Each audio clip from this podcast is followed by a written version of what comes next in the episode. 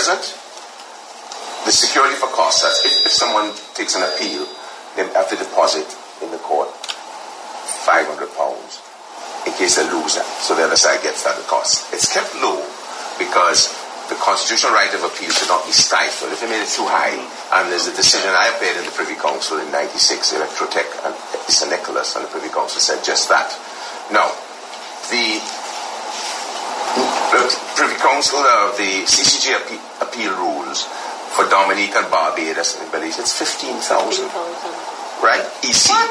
So it's, it's gone from fifteen hundred E C to fifteen thousand E C. Ten times the amount. That is court costs.